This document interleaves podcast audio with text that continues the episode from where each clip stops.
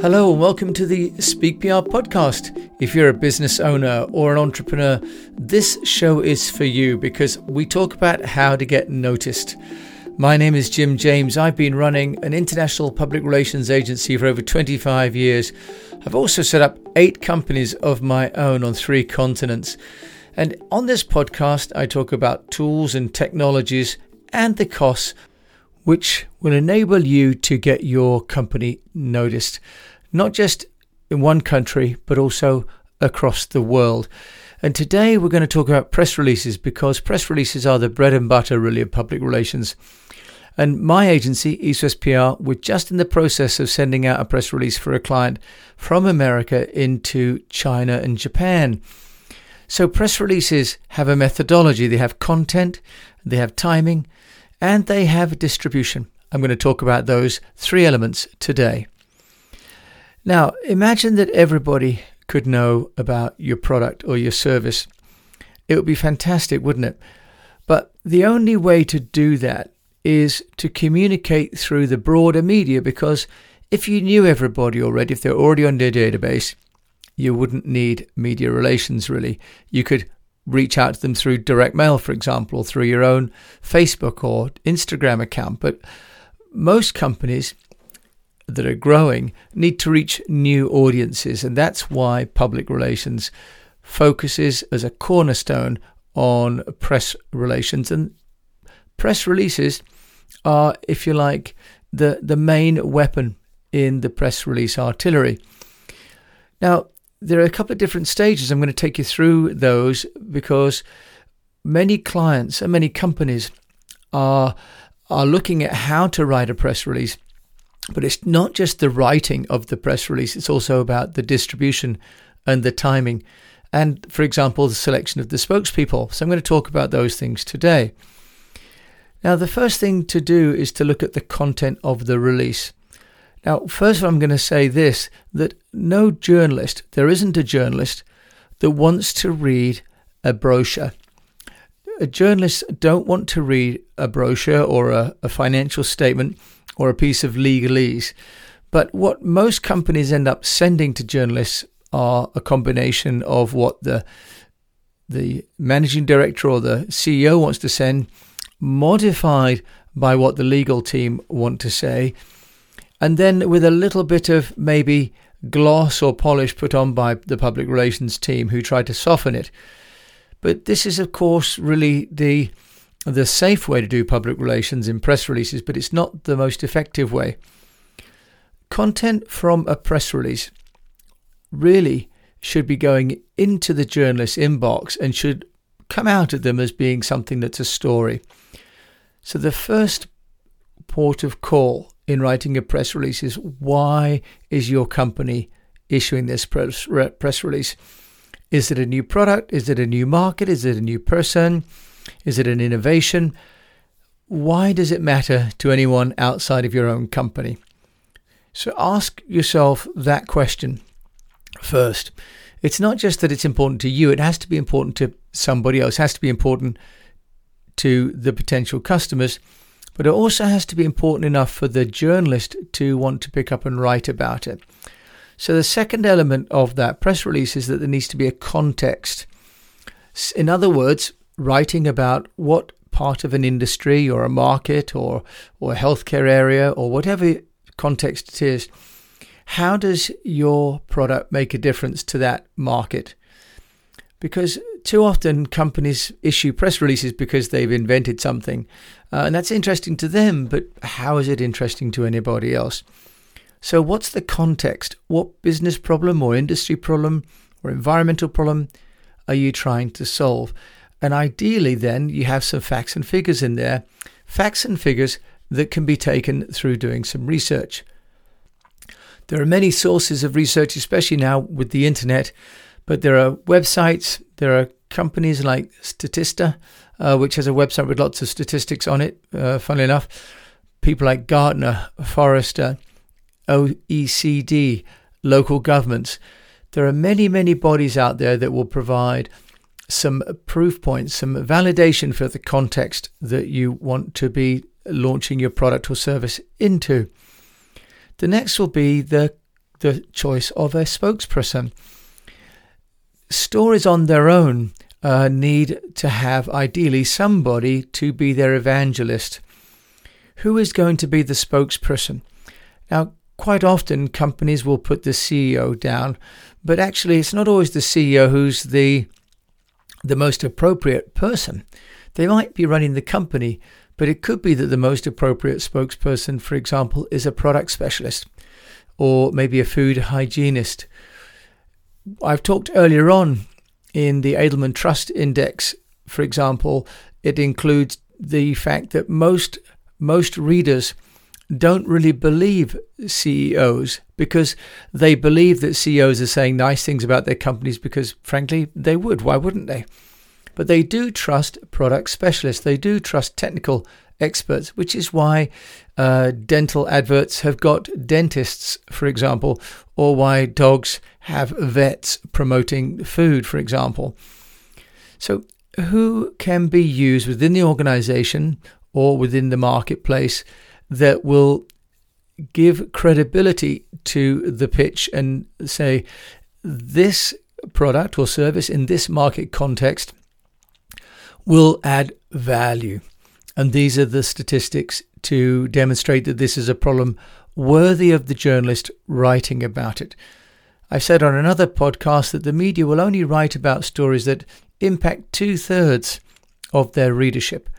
Otherwise, it's not worth it from an advertising or subscription point of view. So I think this is quite a good way of thinking about it if you're looking at writing a press release or asking someone to do so for you. How is it going to impact two thirds of the readership of that publication? Now, I mentioned about the spokesperson. Now, I've just been launching uh, a, a new product for a client from San Francisco into China and into Japan from my headquarters here in the UK.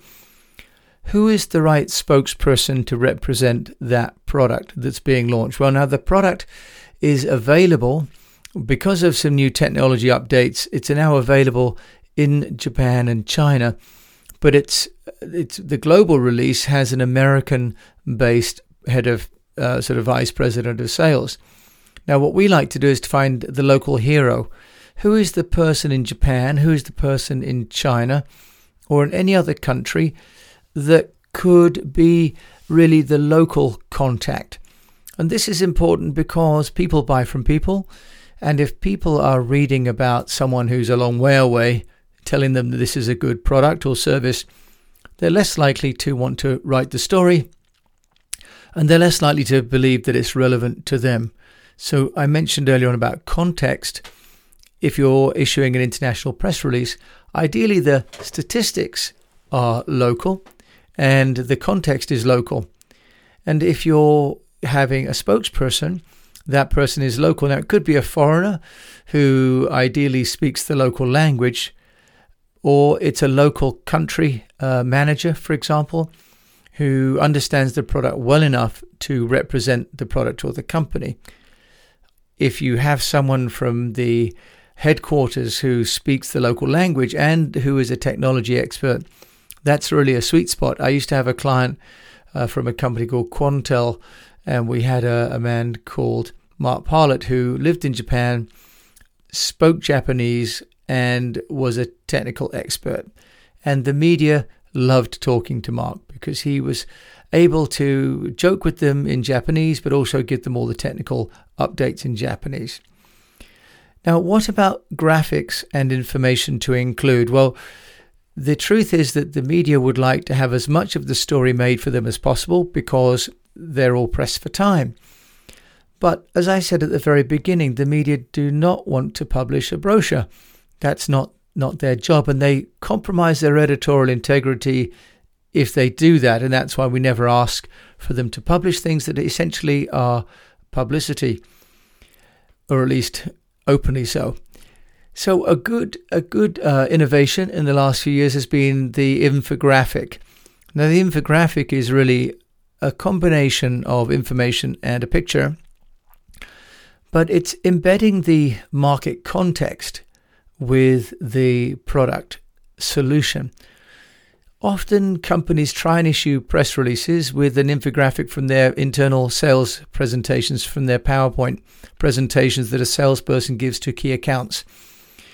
That's completely uh, impractical, really. Often the graphics are poorly done, the fonts are not well done, and they just look low grade. Infographics using a product like Visme or Canva can help to give the journalist um, really a story within a picture. And as is often said, a picture's worth a thousand words. An infographic may be worth 5,000 because in that, if you embed, for example, industry statistics and company facts and a proposition, then really you've told the whole story. And also, from a cynical point of view, it's almost impossible for the journalist to edit that out. So you can embed some of your own key messages into, for example, an industry trend story represented by an infographic. Now, it used to be that we could put links into press releases. There was a trend for a while where you could embed your links and hyperlinks, but the media, now that they're relying on the page views being on their own website, so now they're really cleansing all releases of those, what we used to call rich media. So it needs to get to the point quite quickly. It needs to have good content, needs to have a good spokesperson. And what we also like to try and do is to include a third party. Now, if it's possible to get a quote from either an industry expert or a customer, for example, or a government or anybody that says that your announcement isn't just about you, then that adds a lot of value and credibility. In terms of photographs, we always offer photographs of the person who is speaking in the in the in the uh, in the press release. If we have two people, we include both, uh, and we caption those pictures.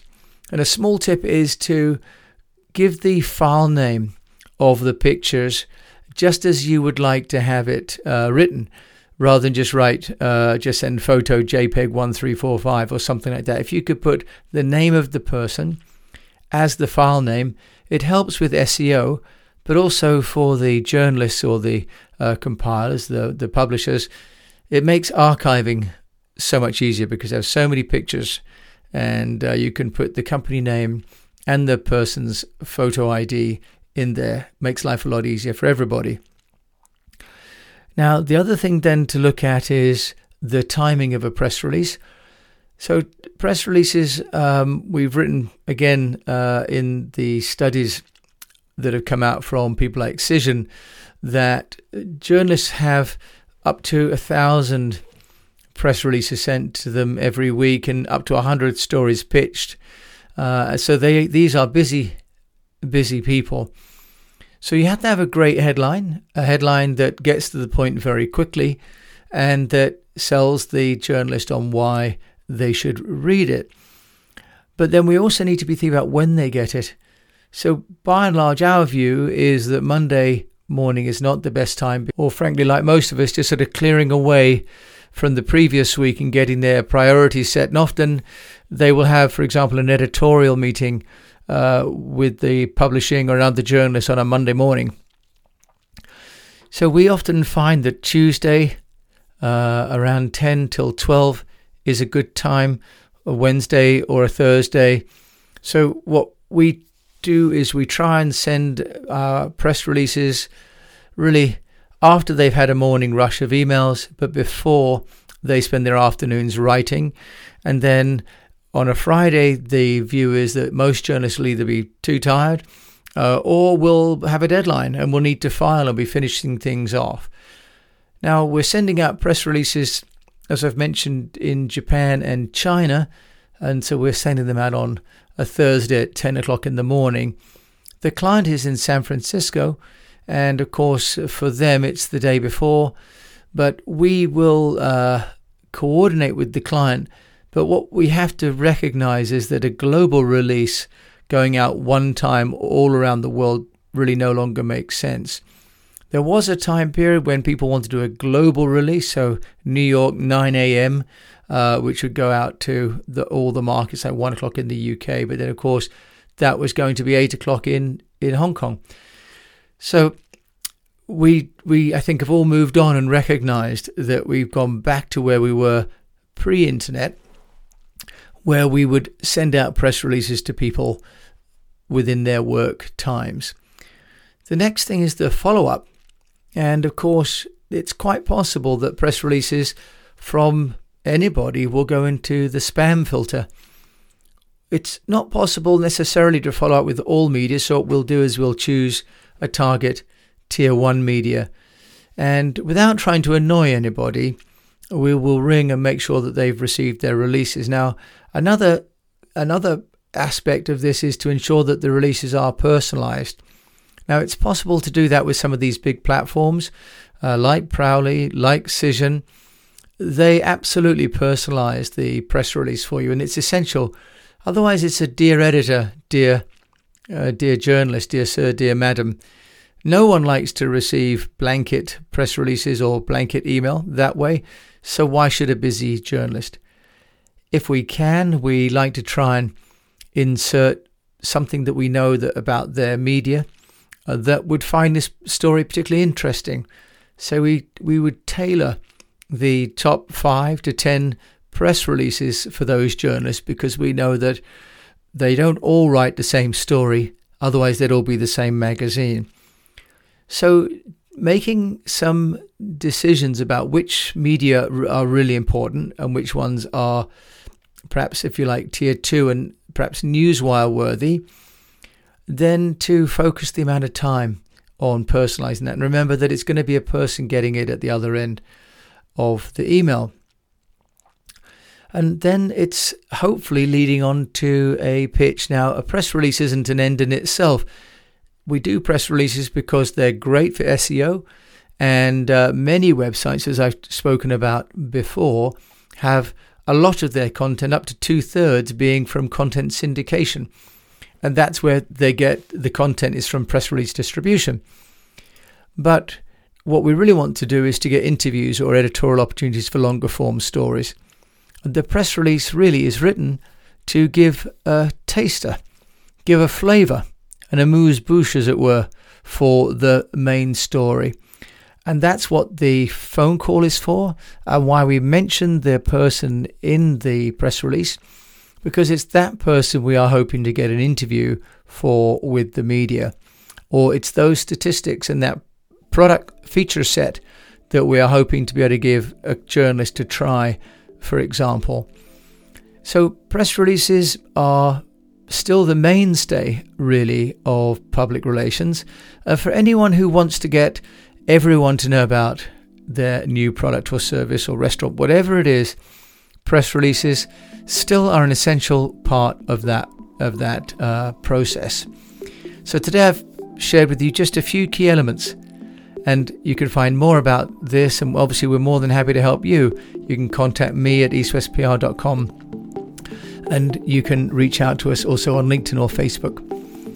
This podcast is full of tips and ideas to help business owners like you to get noticed, just like big companies do, but without spending any of the time and the money on the big platforms that they can afford to use. Now, if you found this useful, I'd like you to consider subscribing to this podcast. We also have a newsletter which you can get also at eastwestpr.com. My name is Jim James. Thank you so much for listening. And until we meet again, I wish you the best of health, a profitable business, and that you keep on communicating. Send out those press releases.